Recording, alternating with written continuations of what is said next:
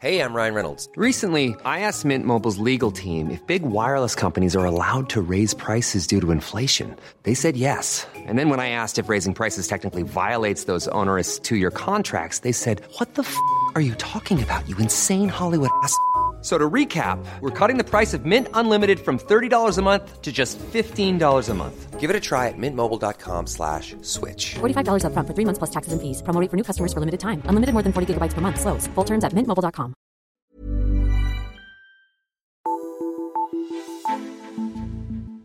En ny europæisk klimalov blev foreslået af EU-kommissionen i begyndelsen af marts, og det er et af de områder, som Danmark på international plan vil kæmpe for at gøre så ambitiøst som muligt.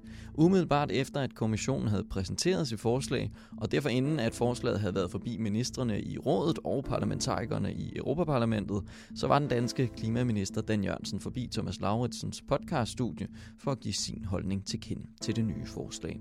Det kom der et ret interessant interview ud af, synes jeg, hvor der blev talt strategi og taktik i forhold til alle de mange interesser på europæisk niveau, og også i forhold til de danske interesser. Hvis du nu ikke lige fik lyttet til det interview, da vi udgav det 12. marts i år, så synes jeg lige, at du skal have muligheden her. Dan Jørgensen, han taler på et tidspunkt om COP26 i Glasgow. Det møde, det er efter interviewet blevet udskudt til næste år som konsekvens af coronavirusen. Uanset at det er udskudt, så får du indsigt i Danmarks klimaarbejde på europæisk niveau her, og det er et lyt værd, synes jeg. God fornøjelse. Parlamentet er sponsoreret af 3F, fordi Danmark fortjener fair journalistik om EU.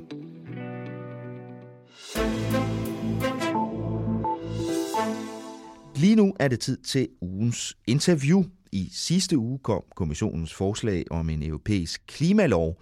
Den har som sit hovedmål, at EU skal være klimaneutral om 30 år.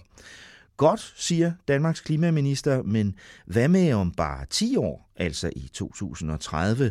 Hvorfor er der ikke et ambitiøst nyt mål for det? Sådan spurgte Dan Jørgensen, da jeg fangede ham i Bruxelles. Han synes heller ikke, det er godt nok, at målet for 2050 foreløbig kun er opstillet for EU generelt, altså uden mål for hvert land.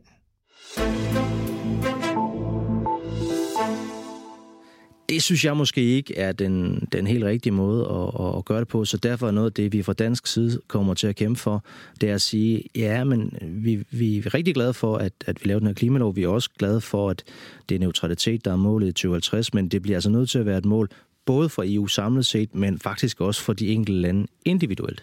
Hvorfor tror du, det ikke er formuleret sådan i forslaget nu? Jeg tror, det hænger sammen med, at der jo er nogle lande, som har været meget bagstræberiske på det her område, og som har sagt, at de kan simpelthen ikke se, at de nogensinde kan nå det, og de vil have en mulighed for fleksibilitet. Så det har været en måde at imødekomme de lande, tror jeg, og for at sikre sig, at det ikke bare bliver væltet og brættet fra første dag. Men jeg tror også godt, man har vidst fra kommissionens side, når man kommer med sådan et forslag, jamen så vil der være sådan nogle lidt mere ambitiøse lande, som for eksempel Danmark, som vil sige, den går altså ikke. Men skal vi ikke lige på bundlinjen, dog trods alt huske også at glæde os ved det positive, fordi det er også så nemt at finde det er lidt mere end hår i suppen. Jeg skulle lige til at sige, det var nemt at finde hår i suppen. Det er lidt mere end det, ja.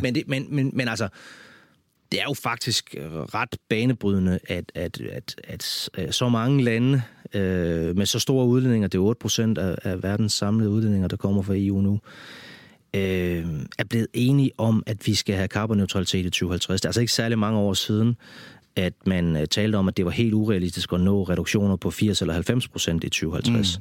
Og nu ser vi altså neutralitet, så der er jo heldigvis sket rigtig meget på den dagsorden.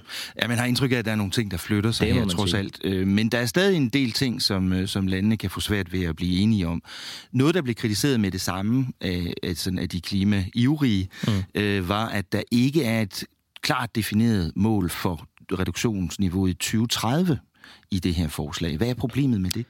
Ja, problemet er, at lige nu der har EU faktisk et 2030-mål, men det er på en reduktion på 40%. Og husk på, at vi i Danmark for eksempel sammenligningsvis har et mål på 70%. Der er jo immer væk et stykke fra 40 til 70. Og faktisk er vi der nu, hvor vi med politikker, der allerede er vedtaget i EU, kan se, at vi kommer til at nå de der 40%, uden at lave yderligere fra nu af.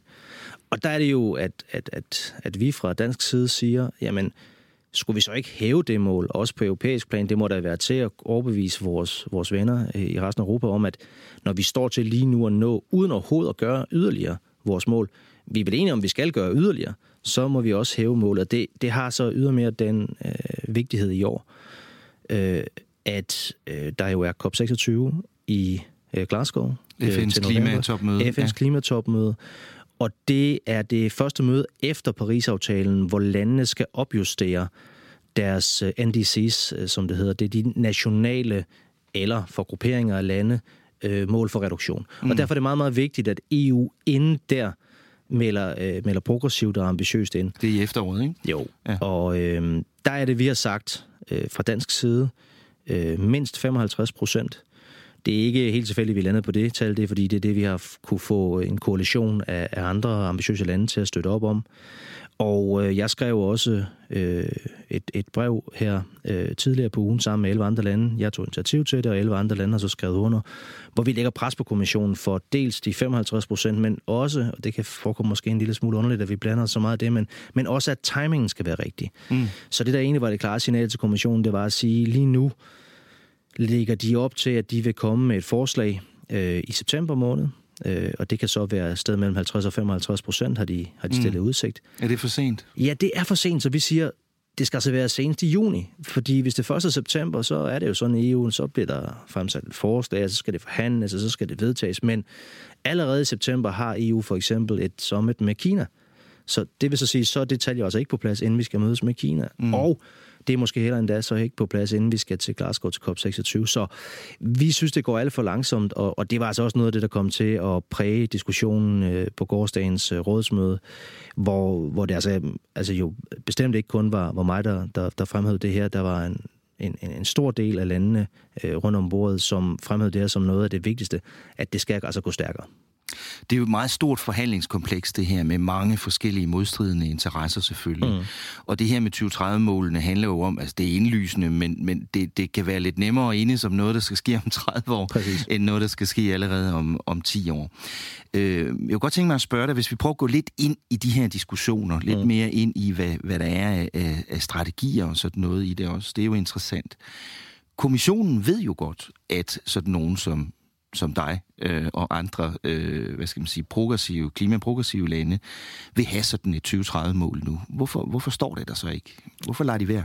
Ja, altså, det der er den officielle begrundelse, det er, at EU-kommissionen er forpligtet til, ifølge deres egne regler, at fremlægge impact assessments, hver gang de fremlægger et nyt lovforslag. Impact assessment, det vil sige en analyse af, hvad et forslag vil betyde for EU som helhed, men også for de enkelte. Så nogle konsekvensanalyser, eller hvad man kalder dem. Det er nok i virkeligheden den bedste måde at sige det på. Og det er jo ikke, fordi det er helt tåbeligt. Det er faktisk meget klogt jo. Og man skal huske, at EU-kommissionen er jo faktisk et enormt imponerende apparat på den måde. Det er meget, meget høj kvalitet, de analyser, de laver. Og det betyder også, at når de så rent faktisk ligger der, så kan det godt være ret svært at argumentere imod, fordi det faktisk bygger på valide, gode data. Så det er sådan, det kan man sige, det er vel det argument, der skulle legitimere, at vi bliver nødt til at vente til september, fordi det her, det tager altså noget tid at få regnet igennem. Jeg sidder selv i Danmark lige nu og regner på nogle klimaplaner, så jeg har faktisk en vis forståelse for, at det er meget komplekst det her. Når jeg så alligevel hører til blandt dem, der virkelig presser kommissionen for, at det skal gå stærkere, er det, at kommissionen har jo allerede sagt, at vi skal ligge et sted mellem 50% og 55%. Det har de sagt på baggrund af den viden, vi allerede har nu. Så i virkeligheden, så det, de sidder og analyserer på nu, det er måske nogle få procentpoints forskel, der kan være i forhold til, hvor de så vil ende med deres anbefaling, og lurer mig, om ikke de ender med at anbefale 55%. Kommissæren sagde i går, at vi kunne jo også, der var utålmodige, bare arbejde ud fra den working assumption, altså arbejdshypotese, at det bliver 55%. Altså underforstået, det kan vi nok godt regne med, det bliver. Og derfor slår det mig altså som en del af et lidt større taktisk spil, og nu nærmer jeg mig så et svar på det spørgsmål, som jo var, hvorfor gør de det egentlig? Jeg kan kun gisne om det, men jeg tror, det handler om, at man fra kommissionens side har vurderet, at lige nu, der er opbakningen ikke til det, og man vil ikke risikere at tabe slagsmålet, så vil man hellere udsætte det. Der er det, vi altså andre, der siger, jamen okay, respekt for den analyse, vi vil så bare omvendt sige, hvis ikke vi når det tids nok, så kan det en hel måske næsten være lige meget, fordi efter Glasgow, så går der altså 5 år igen, inden at man i FN-systemet skal justere de her ambitionsmål. Så det er derfor, det er så vigtigt, at vi handler lige nu. Mm. Jeg kan så tilføje for egen regning, det kan du jo ikke sidde og kommentere her, men bare lige fortælle lytterne, at der er et præsidentvalg i Polen i maj måned, og Polen er jo altså det land, der har sværest ved de her mål lige nu. Det er i hvert fald rigtigt, så som minister, så kommenterer man ikke så gerne på interne forhold i andre lande, men det er jo objektivt rigtigt, det du siger der. Tak. Lad mig spørge dig om noget andet også, som kan virkelig teknisk, men lad os prøve, om vi kan gribe det an på en forståelig måde, fordi det handler også i høj grad om taktik og politik. Mm. Kommissionen har jo også foreslået det her i en form, juridisk form, som gør, at det man kalder delegeret retsakt, som gør, at de senere selv ville kunne gå ind og revidere og skærpe de her mål, uden at man skal igennem hele den normale lovgivningsprocedure med råd og parlament osv. Og der kunne jeg godt tænke mig at spørge dig, for det første, er det en god idé, at de gør det, fordi det vil jo give kommissionen mere magt? På den anden side vil det måske kunne bringe os derhen et stykke af vejen, hvor du vil, og bagefter, hvorfor du tror, at de gør det på den måde? Jamen, det er faktisk et ret svært spørgsmål, og i Danmark har vi jo ikke taget officiel stilling til det endnu, og den slags ting skal der jo mandat til og sådan noget, men jeg tror godt, jeg kan sige, at jeg forventer, at vi vil ligge os på den skeptiske side i forhold til det her. Men jeg anerkender faktisk, at det er også nemt at se argumenter for at gøre det. Altså, det kommissionen jo siger, det er, okay, vi har så travlt, det er så svært det her, at vi bliver nødt til at have en mulighed for, som kommission, at hvis vi kan se, at vi er off-track, hvis vi kan se, at vi ikke er på vej til at levere på de her mål, så skal vi altså kunne rette ind. Det er jo sådan set en sympatisk nok tanke. Men når jeg så alligevel er ret skeptisk, så er det fordi, det er jo ikke nogen sådan særlig demokratisk måde at gøre det på. Så hvis man skulle støtte det her, så kunne man sige, okay, set med sådan nogle klimabriller, hvis nu kommissionen var meget mere ambitiøs end medlemslandene, så kunne det måske være en meget god idé, men det forudsætter jo så for det første, at kommissionen er det, og det kan vi jo ikke altid regne med, og så for det andet, så har det jo altså også det problem, at det ikke er nogen særlig demokratisk måde at gøre det på. Så jeg tror, at vi i hvert fald her som udgangspunkt forholder os skeptisk til det, og formentlig også ender med at være imod at gøre det på den måde. Når det så er sagt, så er det vigtigt, at vi får en mekanisme, der sikrer, at EU stepper op, hvis vi på et tidspunkt kan se, at man er på vej ud af et spor, som gør, at vi ikke kan nå målene. Og endelig så vil jeg nævne som den sidste ting her, at vi skal også huske på, at det her det er så komplekst, og det involverer så store dele af vores samfund, så mange dele af vores samfund delt op i sektorer, at noget, der sker i en sektor, kan have enorm betydning for noget, der sker i en anden sektor, og det stiller altså nogle store krav til fleksibilitet. Teknologiudvikling for eksempel. Altså man kan godt lave en lovgivning 1 år, og så 5 år så senere kan der faktisk vise sig, at man har skudt helt forkert, fordi at der bliver udviklet ny batteriteknologi, eller hvad ved jeg. Og derfor bliver der også nødt til, at det er så også det, kommissionen argumenterer for, at være en form for fleksibilitet indbygget i de her mekanismer. Mm. Tror du, der er noget taktikstrategi i det fra kommissionens side også? Ja, jeg må da nok sige i hvert fald, at man jo nogle gange undrer sig, når kommissionen fremlægger noget, som de nok godt kunne forudse, hvem modtager meget stor kritik fra dag 1.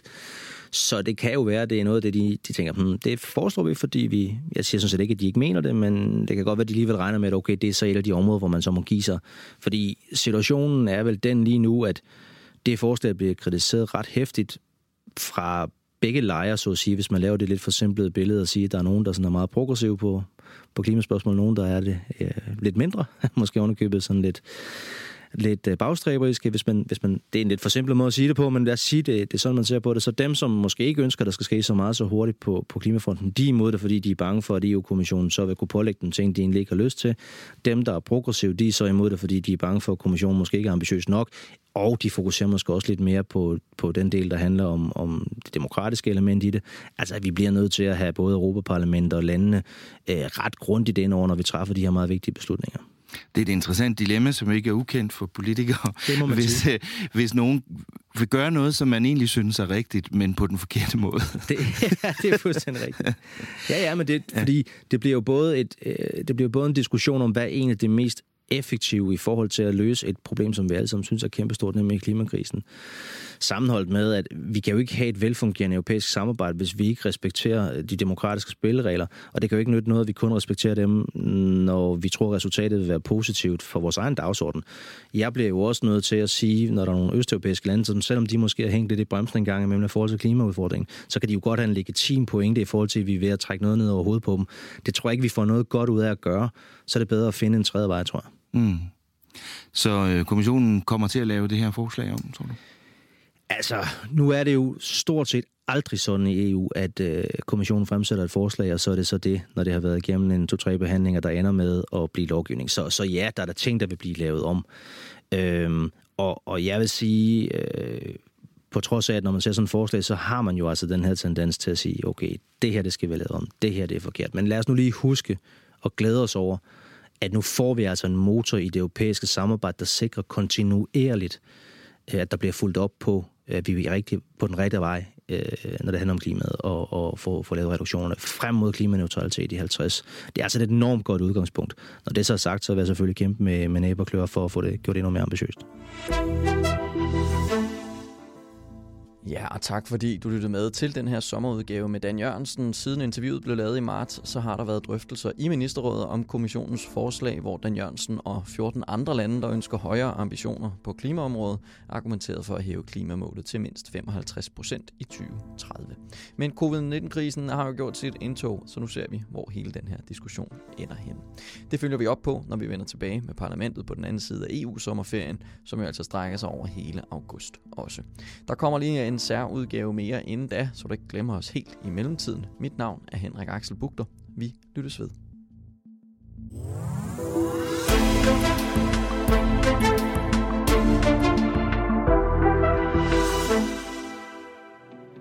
Parlamentet er sponsoreret af 3F, fordi Danmark fortjener fair journalistik om EU.